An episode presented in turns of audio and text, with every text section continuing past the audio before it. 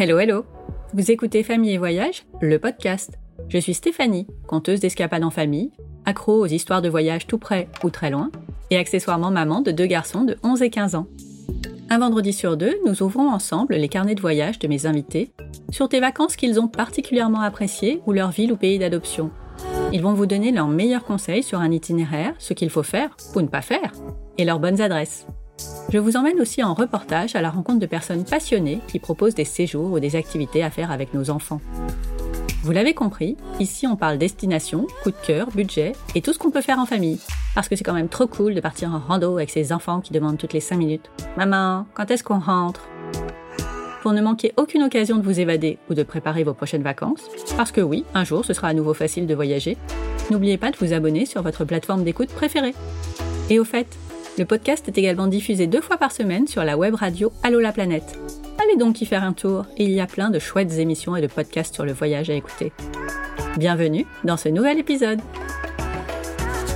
Julie habite en Suisse avec Marc et leurs trois monkeys, la jolie Zoé, 8 ans, et les jumeaux diaboliques Arthur et Léon, 6 ans. Pendant la semaine, les parents arrachent des dents, et le week-end, ils prennent la route en famille pour aller skier, randonner, manger de la fondue, boire de la rivella, la là, hmm, seuls les Suisses peuvent comprendre. Quand ils en ont assez de leur montagne, ils partent découvrir de nouveaux endroits comme l'Islande. Je pense que ces gens n'aiment pas les pays chauds. Comme nous sommes privés de remontées mécaniques en France cet hiver, j'avais envie de passer la frontière pour découvrir les stations suisses. Et je ne pouvais pas trouver meilleur guide que la première consommatrice des bars Ovomaltine. Mais si, vous savez, les bars oranges. J'ai whiz gone pour vous dire que la barre Ovomaltine, c'est de la dynamite. Vous l'avez là? C'est un peu comme ce petit coin de nature pour vous présenter le nouveau Le Chat Machine sans phosphate. Ou encore, Maurice a encore bouffé tous les chocos suisses. Certaines pubs sont vraiment gravées dans nos mémoires. Mais bon, là je m'égare. Allez, c'est parti pour le carnet des cimes de Julie, en Suisse. Je vous souhaite une belle écoute. Bonjour Julie. Bonjour Stéphanie, comment ça va? Eh ben écoute, ça va super bien et toi?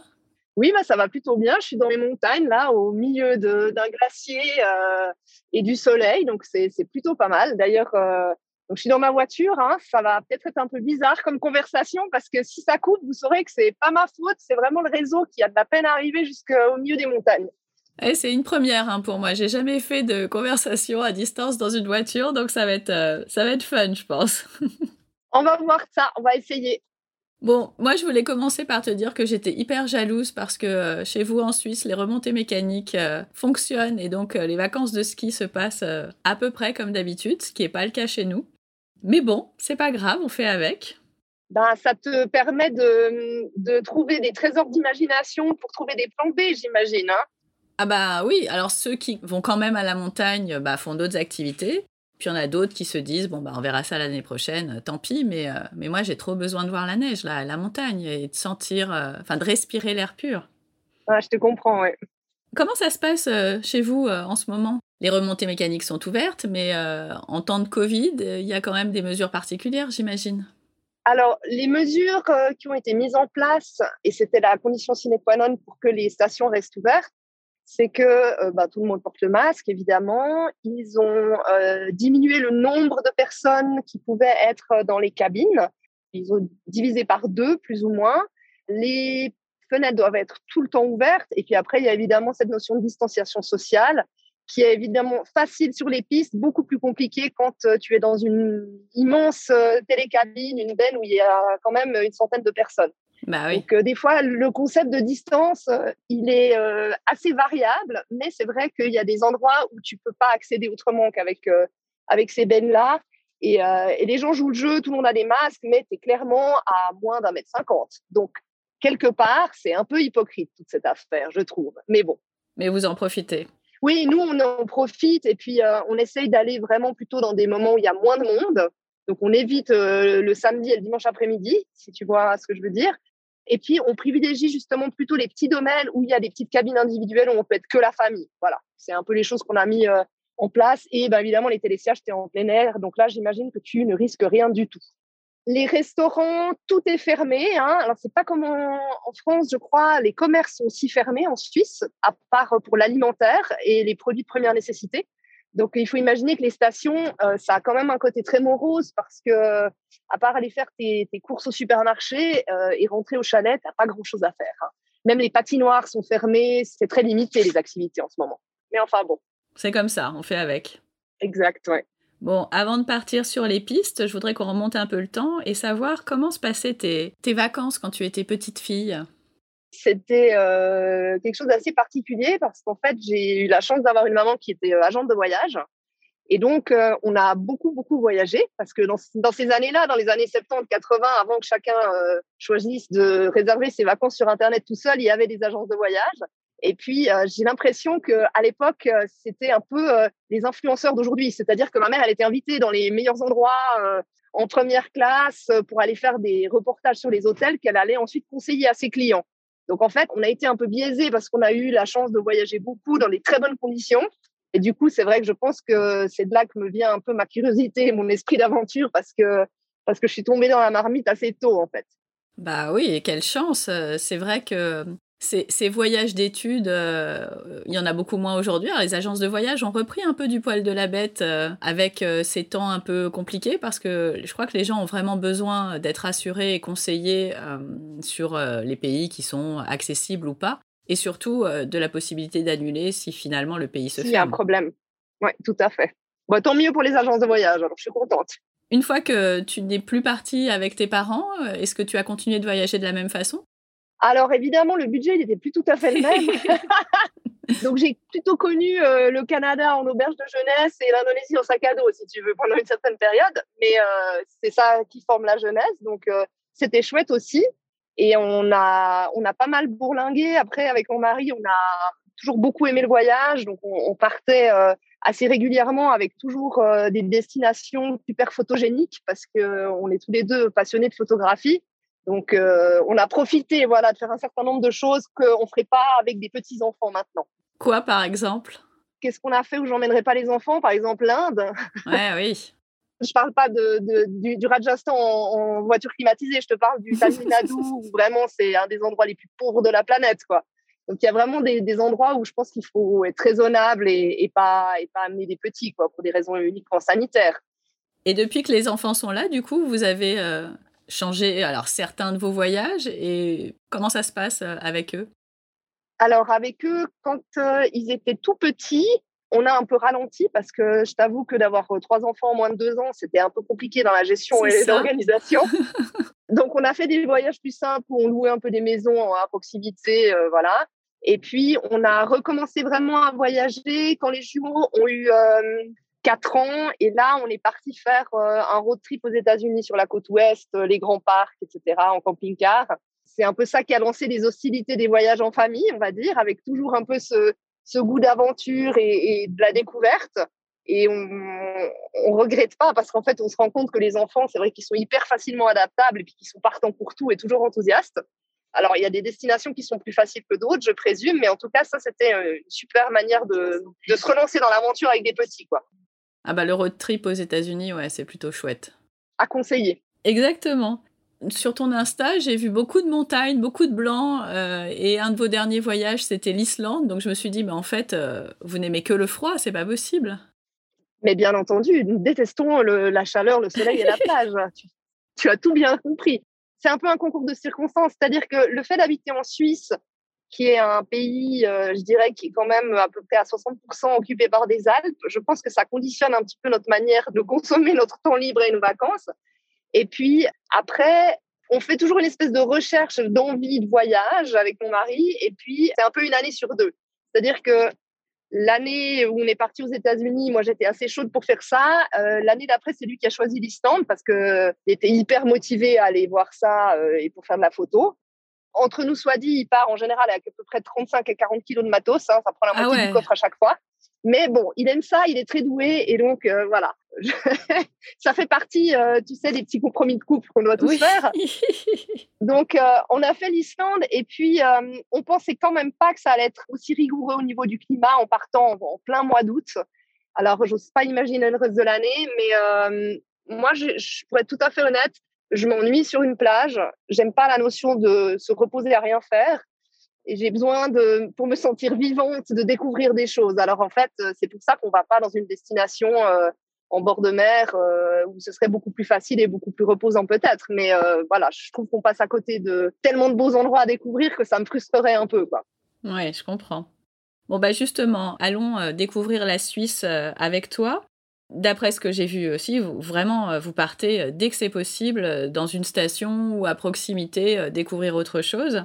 Du coup, je me demandais, quand on est en Suisse, on fait du ski, enfin ça me paraît tellement évident. À quel âge les enfants ont chaussé les skis? Alors là, euh, les miens, je ne serais plus tout à fait sûre, mais je pense vers deux ans et demi, quelque chose comme ça. Pour commencer avec des petites patinettes, je pense qu'à deux ans, deux ans et demi, on les a mis, ouais. Et puis après, euh, ben, ça se fait graduellement. C'est vrai qu'on a la chance d'y aller très facilement. On habite en pleine à Genève, mais je dirais qu'en une heure et demie, deux heures, euh, on est dans une station de rêve. Donc, on n'hésite pas trop longtemps avant d'y aller, quasiment tous les week-ends, euh, si on peut, ouais. Donc les enfants, ils sont pas nés sur des skis, mais presque. Bah oui. Et est-ce qu'ils sont euh, inscrits dans des écoles de ski, comme euh, les petits citadins, on va dire, seraient inscrits au judo? Alors pas en ce moment, c'est fermé, mais habituellement ils ont pris des cours de ski régulièrement pendant les vacances. Euh, ils vont à l'école de ski, mais on ne les a pas inscrits dans un club pour qu'ils fassent de la compétition comme les, tous les samedis, comme, comme certains le font. Il faut que ça reste un plaisir. Et puis le but, c'est évidemment qu'ils soient autonomes et puis qu'ils puissent venir avec nous partout. Mais on n'a pas l'intention d'en faire euh, les prochains futurs champions suisses de ski, tu vois. Et est-ce qu'ils font du coup d'autres activités euh, en parallèle? Alors oui, bon, ils font euh, des trucs bateaux, quoi, du tennis, euh, de l'athlétisme, des choses comme ça, euh, le reste de l'année quand on est en pleine, ouais. Et quand vous êtes sur les pistes, aujourd'hui, ils passent partout. y a... Ils ont 6 ans et 8 ans, donc ils sont pas non plus très vieux. Donc comment ça se passe? Alors, ils passent plus ou moins partout. Il y a des endroits sur les pistes noires où c'est un peu trop pentu, où je vais pas les emmener parce que ma fille aura peur et puis mes garçons iront tout droit, à se tuer. Donc d'une manière ou d'une autre, vaut mieux éviter, tu vois. Oui, je comprends. On peut dire qu'il nous accompagne quasiment partout, ouais, vraiment. Ok. Bon, allez, on part sur les pistes maintenant. Est-ce que tu peux nous dire quels sont vos spots préférés autour de chez vous Là où vous allez vraiment euh, régulièrement et avec envie? Oh là là là, c'est vraiment une question hyper difficile, ça, parce qu'en fait, il y a tellement de spots incroyables que franchement, il me faudrait une demi-journée pour euh, juste les évoquer tous. Mais euh, je vais peut-être parler de ceux que je connais le mieux pour euh, essayer d'être convaincante. Nous, en fait, on habite en Suisse romande. Tu sais que la Suisse, euh, elle est assez variée d'un point de vue culturel et linguistique. Hein. Il, y y a, quatre langues. Et dans chacune des différentes portions, il y a des montagnes qui vont être différentes. Il va y avoir des conditions d'enneigement différentes. Et puis, évidemment que tu peux très facilement, vu que le pays est petit, aller dans plein d'endroits. Nous, on s'est focalisé sur le Valais. Le Valais, c'est un canton qui est au, sud de la Suisse, qui est caractérisé par euh, des montagnes, beaucoup, beaucoup de montagnes de plus de 4000, et qui a cette particularité, en fait, de s'étendre du glacier du Rhône jusqu'au lac Léman. En fait, c'est une grande vallée, comme ça, avec le, fleuve qui passe. Et sur les, les versants, il y a plein de vallées perpendiculaires. Et dans chacune d'elles, il y a plusieurs stations. Donc, il y a vraiment une variété hallucinante. En plus, c'est un canton qui est bilingue, hein, parce que la partie du Haut-Valais, il parle un dialecte qui ressemble un petit peu à l'allemand. Et donc, c'est extrêmement varié dans un seul et même canton, et c'est proche de chez nous. Donc, c'est vrai qu'on y va beaucoup. Et alors, dans le Valais, il y a euh, évidemment des stations dont tout le monde, je pense, a entendu parler. Hein. C'est comme moi, en tant que Suissesse, euh, j'ai pas été dans tous ces endroits, mais euh, je, connais Courchevel, Méribel, Thiel, Val d'Isère. C'est un peu des, endroits qu'on entend souvent. Donc, en Suisse, il y a trois stations qui sont assez connues il y a Zermatt, Grand Montana et il y a Verdi, qui sont toutes les trois des stations qui ont un glacier et qui peuvent vraiment offrir des conditions d'enneigement qui sont extraordinaires et qui sont aussi orientées famille, on va dire. Verbi un petit peu moins, mais en tout cas, Grand Montana et Zermatt, euh, je n'entendrai jamais qui que ce soit qui rentre de là en disant qu'ils ont passé des mauvaises vacances. Tout est prévu pour que tout se passe bien, j'ai envie de dire. Ça veut dire quoi pour que tout est prévu pour que tout se passe bien? Parce que en fait, euh, alors tu, as des niveaux de ski qui sont vraiment accessibles euh, de, de 4 à 90 ans, on va dire. Il y a euh, pas mal de structures d'encadrement, c'est des endroits qui sont extrêmement bien exposés parce que ça c'est aussi important, les gens s'en rendent pas compte quand ils vont avec des petits. Il y a des stations en Suisse où tu es dans l'ombre quasiment. Il y, a, juste entre 11h et 1h de l'après-midi où il y a une pointe de soleil tellement la vallée est étroite. Ah oui, ça c'est pas cool. Ouais, il faut choisir quelque chose qui a un panorama qui est vraiment vaste et qui est bien ensoleillé. Donc ça, c'est vraiment, je pense, le point principal. Et c'est des stations où, où il y a une offre à côté du ski. Si tu skis pas, il y a quand même plein de choses à faire. Et ça, Ah, c'est important aussi, je trouve. Tu peux faire du chien de traîneau, tu peux faire euh, du ski attelé, tu peux faire. euh, Enfin, il y a plein de choses un peu rigolotes. Du ski attelé, c'est quoi? C'est une discipline qui consiste à être sur des skis et être tiré par un cheval. Ah, ok. Donc, il y a, il y, a plein de- il y a plein de trucs un peu rigolos à faire euh, en dehors du ski. Et puis, c'est ben, des, des, des paradis de la randonnée, que ce soit en raquette, euh, en peau de phoque ou, ou à pied même. Et vous, quand vous y allez, vous, euh, vous alternez entre le ski et ce type de, euh, d'activité? Alors, on est très, très ski dans la famille. Donc, le- l'hiver, on skie, l'été, on marche. C'est un peu ça le, notre motto. Mais à l'occasion, oui, on fait une sortie, on essaie le chien de traîneau, on va faire de la raquette. Ça dépend aussi des conditions parce qu'on a le, le- le luxe de se dire que s'il fait moche, on va pas skier à tout prix, on fait autre chose. Ah bah oui, ça c'est sûr que quand on va une semaine au ski euh, par an, euh, on n'est pas dans ce, ce même état d'esprit.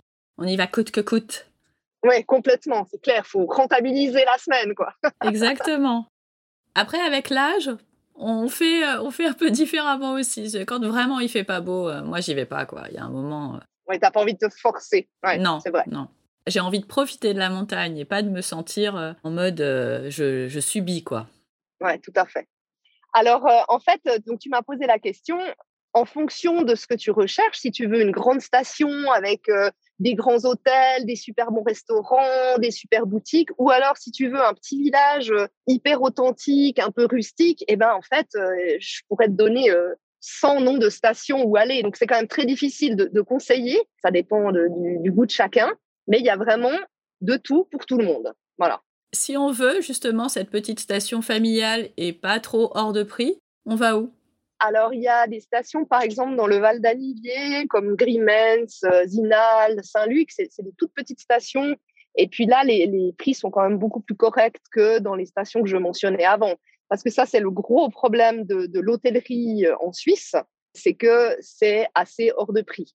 Alors, je parle de l'hôtellerie, mais je parle aussi ben, du prix des remontées mécaniques, parce que même pour les Suisses, qui pourtant ont euh, des revenus assez euh, confortables par rapport à d'autres pays d'Europe, euh, aller en vacances au ski, ça reste un budget qui est considérable. C'est vraiment, il y a des stations comme Zermatt, la journée peut coûter 90 euros, tu vois. Donc, c'est pas à la portée de tout le monde. Tu vas avec une famille de cinq. Alors, pour les enfants, c'est moins cher, mais malgré tout, ça impacte énormément le budget. Donc, il faut bien réfléchir. Et puis, à ce sujet-là, je dirais que s'il y a des gens qui sont intéressés à venir en Suisse, il faut pas hésiter à appeler l'office du tourisme de chacune des stations pour demander un peu quels sont les tips. Parce que si tu vas acheter ton abonnement, la plupart du temps, ils te demandent pas est-ce que vous avez un tarif, est-ce que vous avez ceci ou cela?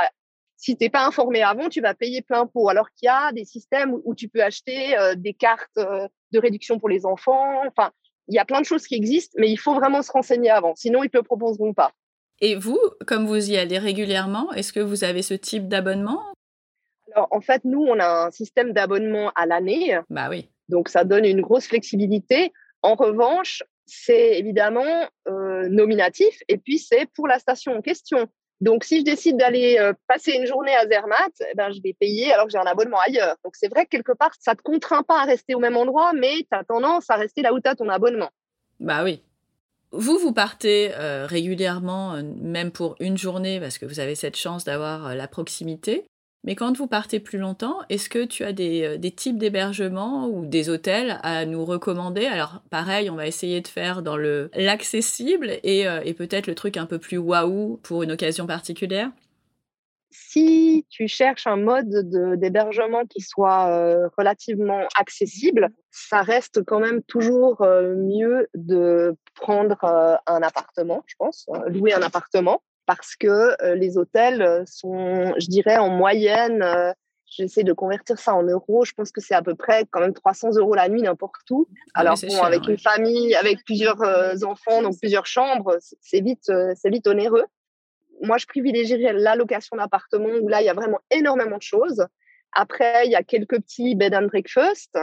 Et puis sinon, il y a une solution qui est assez intéressante aussi, que je trouve rigolote, bon pas pour une semaine de vacances, mais peut-être un long week-end, c'est euh, de dormir en cabane.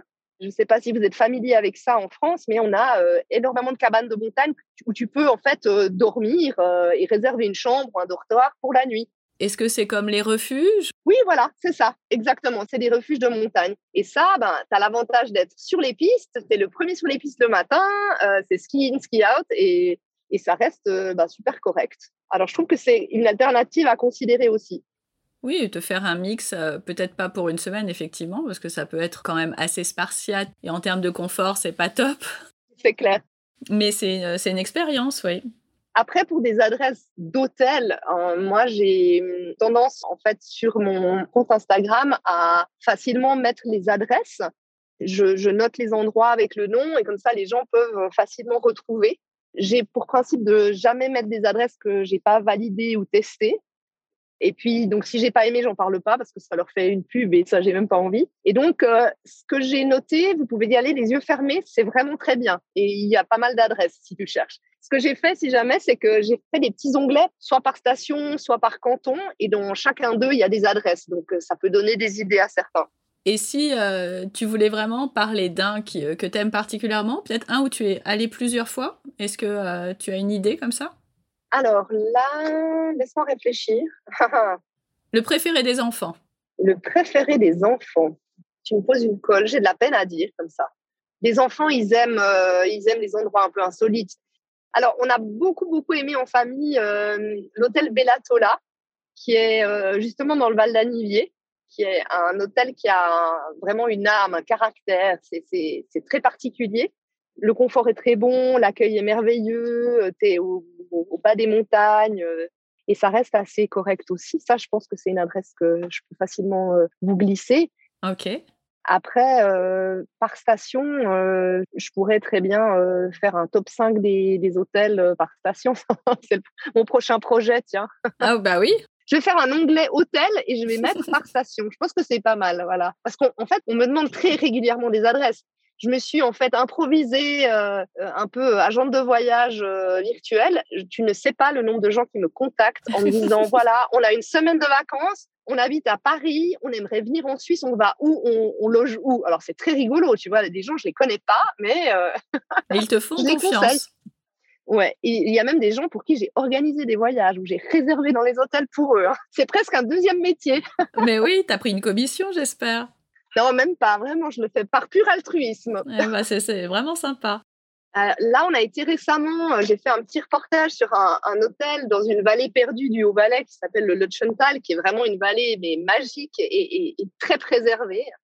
Et c'est vrai que c'est hallucinant parce que j'ai posté et après j'ai reçu des retours de plein de gens qui soit me réservaient, soit m'envoyaient des selfies dans l'hôtel en me disant ah on a adoré, merci beaucoup, on connaissait pas.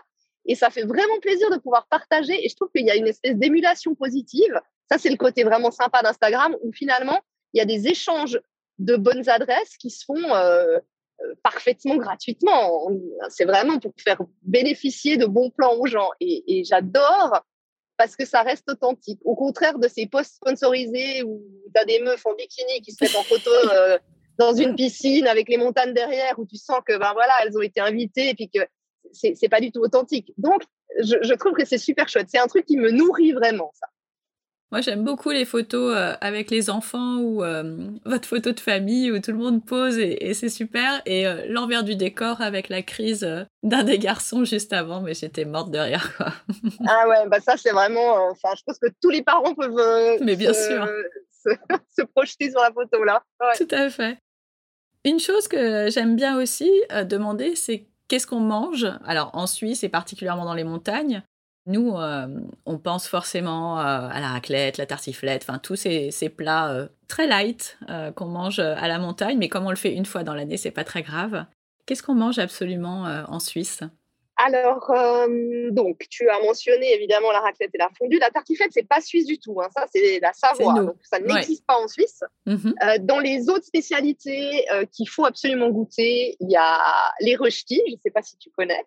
C'est en fait des pommes de terre qui sont râpées cuites à la poêle et puis qui sont gratinées au four, sur lesquelles tu mmh. mets de la tome de montagne, euh, des tomates, du lard, ce que tu veux. C'est aussi pas très diététique, mais c'est quelque chose qu'on mange très régulièrement à midi sur les pistes. Dans les autres spécialités, bah, il y a les spätzli, peut-être que ça tu connais. C'est entre la pâte et le, gnocchi, en fait. C'est une espèce de, de, petit truc comme ça qui est euh, sauté, enfin, qui est très bon. On mange en montagne, on mange énormément de viande séchée et de fromage. Hein. C'est vraiment la base rustique de l'alimentation depuis des siècles, j'ai envie de dire. C'est plateau de fromage, plateau de charcuterie et de, viande séchée. C'est vraiment, c'est vraiment l'essentiel. Alors, il y a autre chose qu'il faut absolument tester quand tu es en Suisse, euh, et c'est assez peu connu pour ses vins, mais malgré tout, c'est une région viticole qui est assez incroyable. Euh, le Valais, c'est vraiment cette vallée du Rhône où il y a plein, plein de vignobles en coteaux, il y a un microclimat, il fait vraiment tout en beau et très chaud, et ça fait des vins qui sont très intéressants, très riches et très concentrés. Et euh, ben, je vous enjoins à les découvrir. Il y a des cépages qui sont vraiment typiques de là, l'Humagne, le Cornalin. Bon, la Syrah, c'est plus connu ailleurs, mais des choses qu'on trouve vraiment que là. Euh, pour les rouges, euh, il y a les vins blancs extraordinaires. Moi, je suis une immense fan de la petite Arvine. Si tu me suis, tu as dû le comprendre. C'est des choses qu'on ne connaît et qu'on peut euh, déguster en fait que là. Donc, ça fait partie de la, découverte du terroir. au même titre que la nourriture, le vin est vraiment quelque chose d'important et, c'est quelque chose de super convivial ici. Et en Valais, c'est vrai qu'on boit beaucoup. voilà. Ça, ça fait descendre plus vite après. Exactement, ça permet de digérer un peu mieux la fondue, voilà. Et en termes de dessert, parce que moi j'aime beaucoup euh, tout ce qui est pâtisserie et, plus sucré. Alors là, tu vas être déçu, mais comme on n'est pas très dessert, il y a les sorbets valaisans, c'est-à-dire de la glace avec de l'alcool. Hein. Oh. mais sinon, euh, il n'y a pas vraiment de spécialité. En Suisse, il y a les, tourteaux noirs, mais ça c'est plutôt de la région des Grisons, là, qui est vraiment euh, au sud-est de la Suisse, assez éloigné d'où on habite. Il n'y a pas des, des grosses spécialités en pâtisserie. Non, on n'est pas très pâtisserie. Vous n'avez pas la tarte à la myrtille? Ouais, alors oui, il y a des tartes aux fruits, mais euh, est-ce qu'on peut dire que c'est des spécialités du coin? D'accord. Ouais. Tarte aux abricots, tarte aux myrtilles, voilà. Tarte aux framboises, mais euh, c'est pas quelque chose qu'on revendique avec fierté, une fierté particulière, tu vois. alors que nous, oui, la tarte à la myrtille à la montagne, c'est la base, quoi. D'accord, ok. bon, on mange bien, quoi on mange bien, on mange pas diététique, mais comme tu le disais, c'est pas non plus un régime alimentaire quotidien, donc euh, ça va. Et c'est vrai que comme on est toujours à l'extérieur, euh, il nous faut une, cuisine qui est réconfortante et puis qui réchauffe. Donc euh, je pense que ça va très bien. Ouais, c'est sûr. La montagne, c'est aussi un super terrain de jeu l'été. Est-ce que tu peux nous parler un peu des activités qu'on peut y faire dans, dans le coin?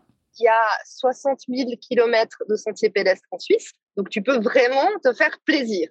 Il y a euh, maintenant, ils ont aménagé énormément de, trails pour le, vélo, pour le e-bike, pour le VTT. Donc, euh, c'est mhm. aussi vraiment un des sports qui est en plein essor ici. Donc, tu peux vraiment t'amuser. Je dirais qu'entre la randonnée, le trail, le VTT, il y a bah, des trottinettes aussi euh, que tu peux faire. Tu les prends tout en haut des montagnes et tu redescends tout en bas avec. C'est ah, super fun à faire avec, avec les enfants. Il y a pas mal de stations qui proposent aussi des luges d'été, des choses comme ça. Donc, il y a vraiment de quoi occuper euh, la famille. D'un point de vue personnel, nous, on aime surtout euh, marcher. On adore partir avec un petit pique-nique euh, dans le sac, avec tous nos produits préférés. Donc, la triade Chips Zweifel, Rivella et Ovomaltine, tu connais, hein? Oui, Ovomaltine, mais j'ai tellement ri là aussi. En France, alors peut-être que ça ne concerne que moi, mais moi, j'ai une pub dans la tête, euh, j'en ai reparlé dans l'intro tellement, euh, tellement elle est restée ancrée dans ma mémoire. Mais j'en ai jamais mangé, en fait. Ça m'a marqué, mais euh, voilà, je mange pas ce type de bar. Mais ça a l'air d'être une religion, en fait, en Suisse. Tu n'as jamais mangé des bars ovomaltines. Non. tu me donnes ton adresse et je t'envoie un paquet. C'est impensable. C'est la base de la base. C'est merveilleux. Oh là là. Alors écoute, vraiment, il faut y remédier très rapidement. Hein. Je te promets que tu vas devenir accro très vite. Ah, mais je veux pas Oui, une fois de temps en temps, quand tu vas randonner, c'est permis. Écoute, oui, c'est une religion, c'est vraiment quelque chose qu'on consomme le matin au petit déjeuner au lieu de prendre du chocolat chaud euh, Nesquik, je ne sais pas ce que vous mangez en France.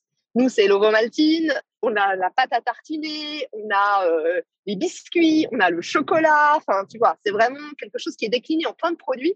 Et c'est euh, l'identité nationale, au même titre que la boisson, le Rivella. Je ne sais pas si vous en avez en France. Non, enfin, en tout cas, moi, je ne connaissais pas. Euh, c'est une boisson qui est faite à partir de, de petits laits, donc le lactosérum, ce que tu récupères une fois que tu as pris la partie grasse pour faire la crème, le beurre, le fromage. Il reste cette espèce de, portion très, très light. Et tu peux en faire plein de choses. Tu fais bah, notamment la ricotta, le sérac, mais tu fais aussi des boissons. Et le Rivella est fait à partir de ça. Et c'est vraiment une spécialité d'ici, qui est gazeux, qui est un peu sucré, qui est particulier. Alors, on a été élevé à ça, donc forcément, on adore, mais je l'ai quand même fait euh, goûter à pas mal de gens qui viennent d'ailleurs.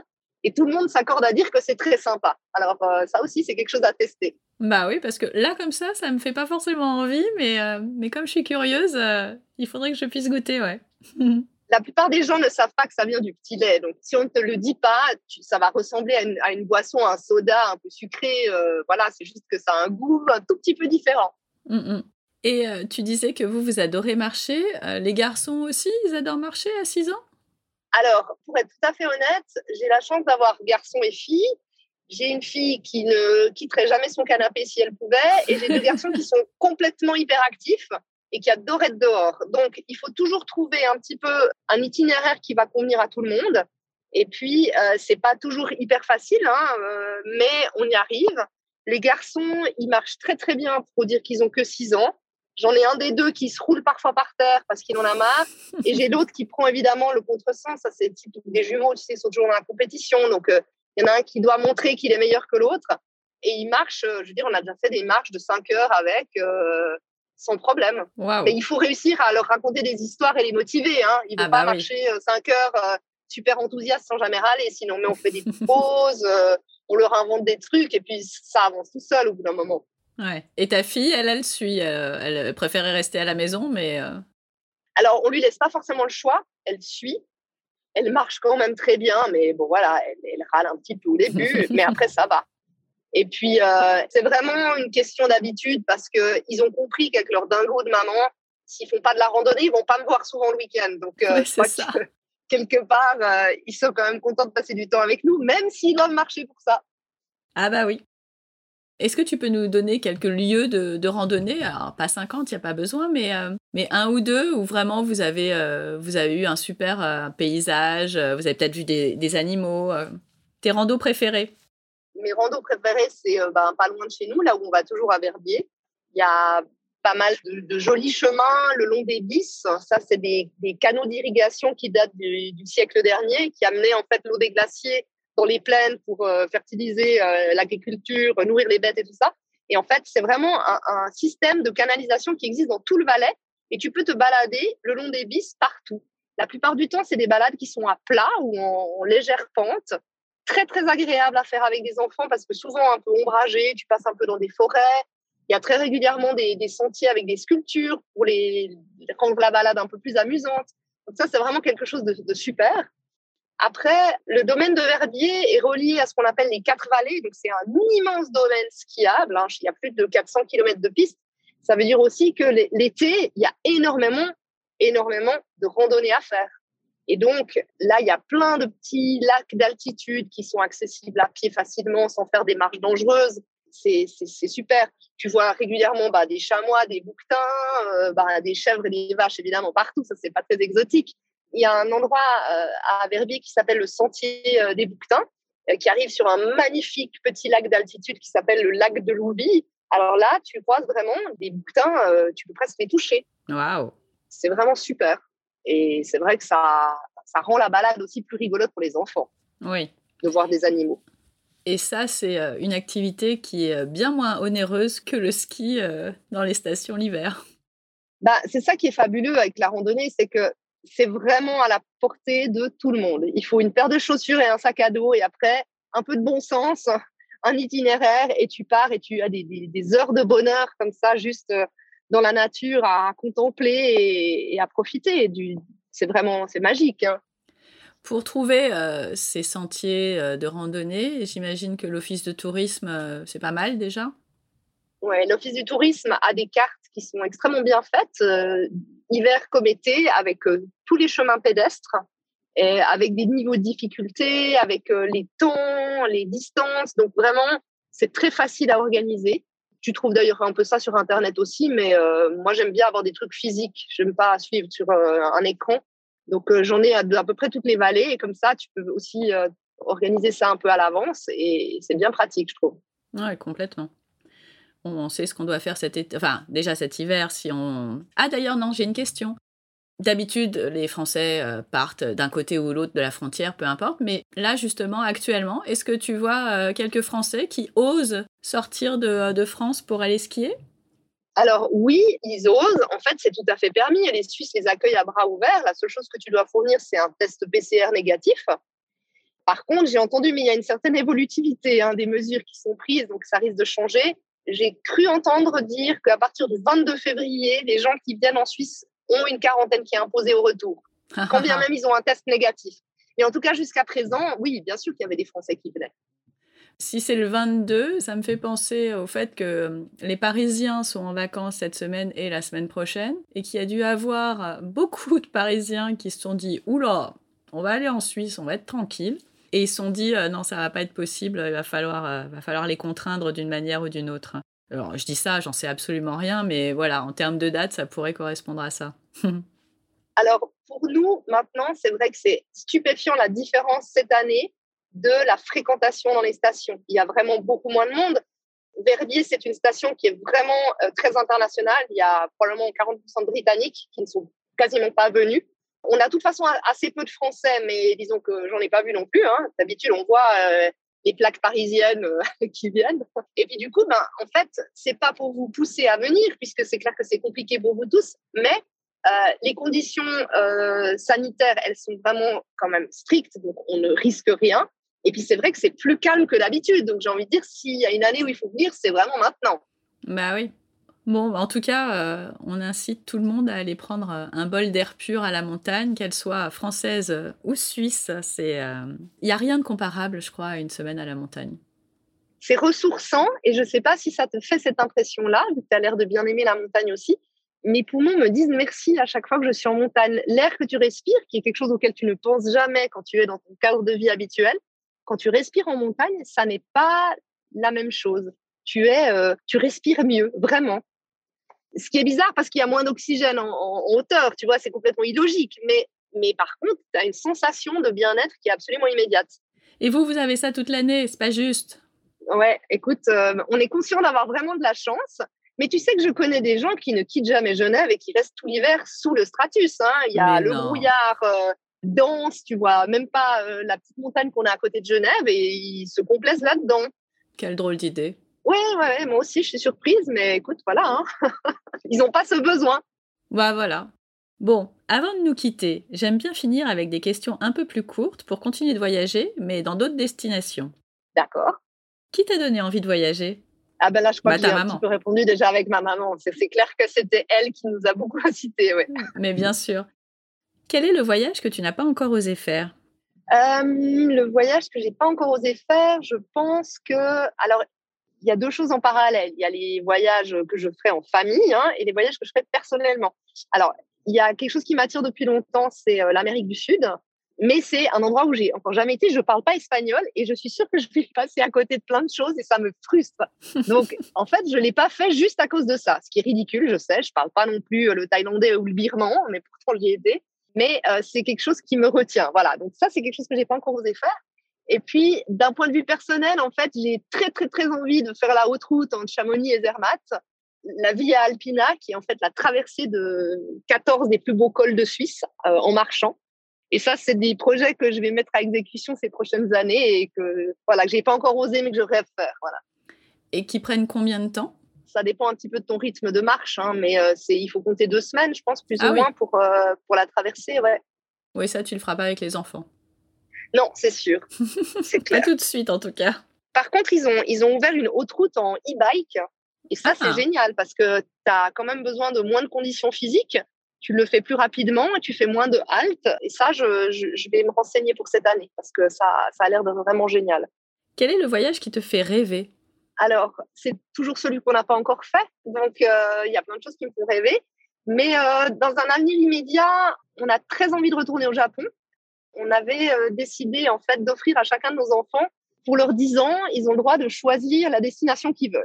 Ma fille est venue tout naturellement, elle rêve d'aller au Japon. Et donc, comme elle a 10 ans euh, l'année prochaine, on est un peu en train de rêver de, de, réorganiser ça et de faire coïncider son anniversaire avec euh, la floraison des cerisiers et d'y aller ah. euh, à cette occasion-là. Voilà, donc ça, c'est le prochain gros projet en se disant que c'est finalement un délai qui est peut-être raisonnable en, temps de Covid. J'imagine que d'ici l'année prochaine, ça se sera un peu tassé et on pourra de nouveau revoyager un peu plus normalement. Quel est le voyage que tu as regretté avoir fait? Euh, alors ça, c'est rigolo parce que ça fait quand même gros blasé de répondre à cette question. Il n'y a rien que j'ai vraiment regretté parce qu'à chaque fois, tu, tu, en retires une certaine forme de richesse. Mais je dois bien dire que on était parti une fois avec mon mari faire les îles ABC, euh, Aruba, Bonaire, Curaçao. Et franchement, on est revenu et on s'est dit, ben, en fait, on s'est emmerdé. Alors, c'est beau, c'est des plages, euh, mais en fait, euh, j'ai pas trouvé ça particulièrement euh, inspirant, quoi. Voilà, c'est pas mon type de vacances. C'est pour ça que je vais pas aux Maldives non plus, parce que ça a beau être super joli, je sais que je vais m'emmerder au bout de deux jours. Avec qui tu ne partirais jamais en voyage? Alors, j'ai des noms, mais je les garderai secrets. Euh, non, plus sérieusement, je dirais que bah, avec des gens qui sont pas trop flexibles, pas curieux ou qui n'ont pas l'esprit d'aventure, voilà. Le truc le plus inattendu qui te soit arrivé lors de tes voyages? Alors, j'ai en souvenir euh, deux, trois petites choses comme ça qui m'ont vraiment ému beaucoup. Ben, D'ailleurs, c'était euh, une fois, on est parti au Japon et puis j'avais une copine qui m'avait dit Ah, mais il y a mon père qui est parti vivre là-bas avec sa compagne japonaise elle m'avait donné en fait tout un tas de journaux euh, locaux. Elle m'a dit est-ce que tu veux bien lui amener ça? Alors évidemment nous quand on va là-bas on prend les valises vides et on les ramène pleines. Donc à l'aller j'avais de la place, aucun souci. Et donc je suis rentrée en contact avec ce monsieur pour lui amener ces journées.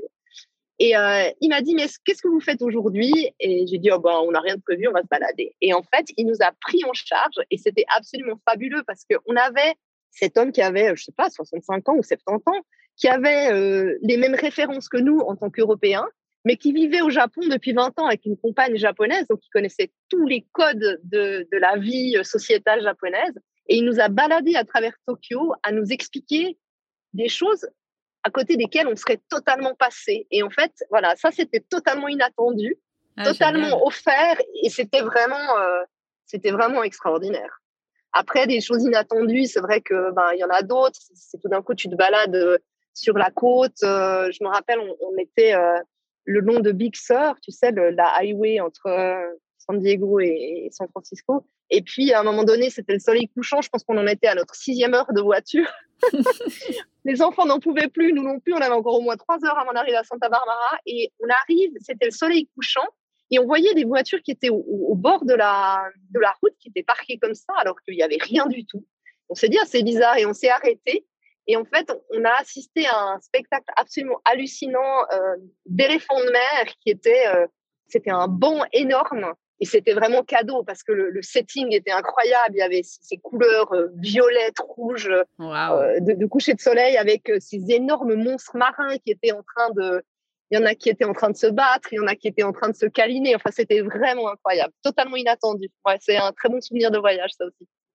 Ta prochaine destination en famille? Euh, la prochaine destination en famille, on ne sait pas pour cause de Covid. On va voir si on peut peut-être euh, repartir. Le, voyage qu'on devait faire l'année passée, c'était euh, dans les États du Sud des États-Unis. Et si c'est pas possible, on restera en Europe et on ira faire peut-être un road trip en Suède, en Norvège ou quelque chose, voilà, comme ça. Oui, ça aurait été dommage d'aller dans un pays où il fait chaud. Bah écoute, quand même. on ne on va pas changer les habitudes. Mais mon mari, qui est un homme du Sud, lui, il a quand même besoin d'une semaine euh, au soleil par année. Et on arrive quand même toujours à aller euh, se mettre euh, les doigts de pied en éventail sur une plage à un moment ou à un autre, même si c'est pas ce que je préfère. Lui, il fait un effort en montagne et moi, je fais un effort pour les bords de mer. Alors, Ça on va, ira sûrement dans le sud. Voilà. Est-ce que tu vas changer tes habitudes de voyage à cause de la Covid, justement? Alors, on a déjà quand même bien commencé parce que je dirais que c'est pas qu'on voyageait jamais en Suisse avant, mais on privilégiait peut-être des destinations un petit peu plus dépaysantes. On a été forcé de revoir un petit peu notre manière de consommer les voyages. Donc depuis, euh, en fait, avant la Covid, parce que en octobre 2019, j'avais déjà commencé à faire des road trips en Suisse en découvrant des endroits que je, ne me doutais même pas qui existaient dans mon propre pays. Et ça m'a vraiment donné le goût. Et après, bah, évidemment, on était forcé de rester là et, et, on a découvert des endroits fabuleux dans lesquels je dirais que en temps normal, on ne va pas parce que c'est tellement touristique. Eh oui. J'ai pas envie, ça me gâche le, plaisir du moment. Et en fait, on a pu se réapproprier et découvrir notre propre pays grâce à la Covid. Alors, il y a des côtés vraiment positifs à ça. Et c'est vrai que maintenant, j'étais assez facilement à sauter dans un avion tous les week-ends pour aller faire euh, trois jours à Ibiza, euh, etc. Ça, c'est quelque chose que je ferai plus. Parce que c'est vrai que je me rends compte qu'il hum, faut commencer à être un peu plus responsable au niveau de l'émission carbone. Et puis que ben, j'ai trouvé une telle sérénité, un, un tel bien-être à être chez moi que finalement, j'ai plus cette sensation qu'il y a toujours autre chose qui m'appelle. Voilà. Dernière question. Si nos auditeurs te cherchent, où peuvent-ils te trouver? Alors, euh, ben, j'ai euh, un humble petit compte d'Instagram sur lequel je partage ma, ma, vie de famille, mes découvertes euh, de voyage, de randonnée, mes coups de cœur resto, hôtel et activités pour les kids. Donc voilà, si vous cherchez la place de jeu idéale au sommet de Langadine, vous savez que vous allez la trouver sur mon compte Instagram. Et je m'appelle Julie et ses Monkeys parce que tu as dû le comprendre, ils ne tiennent pas en place et que quel que soit l'endroit où on est, ils, grimpent quelque part. Donc euh, voilà, c'est des petits singes et c'est les monkeys. On mettra ça dans les notes de l'épisode.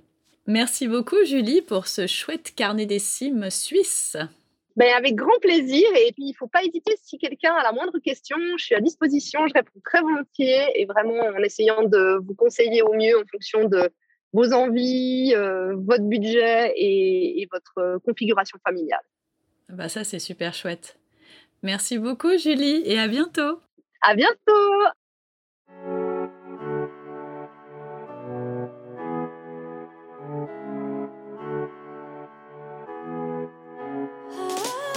Merci d'avoir écouté cet épisode jusqu'au bout. Si cette conversation vous a plu, partagez-la ou mettez un commentaire sur votre plateforme d'écoute préférée. Et pour m'aider à le rendre plus visible, vous le savez, c'est sur Apple Podcast que ça se passe. Un immense merci à celles et ceux qui prendront quelques secondes pour le faire. Vous n'avez pas tout noté? Pas de panique. Toutes les informations sont dans les notes de l'épisode sur le blog famille et voyage avec un s.com slash podcast. Vous pouvez également suivre le podcast sur Instagram à famille et voyage underscore blog underscore, vous savez, c'est le tiré du bas. À dans deux semaines pour un nouvel épisode. D'ici là, prenez soin de vous, inspirez-vous et créez-vous de chouettes souvenirs en famille.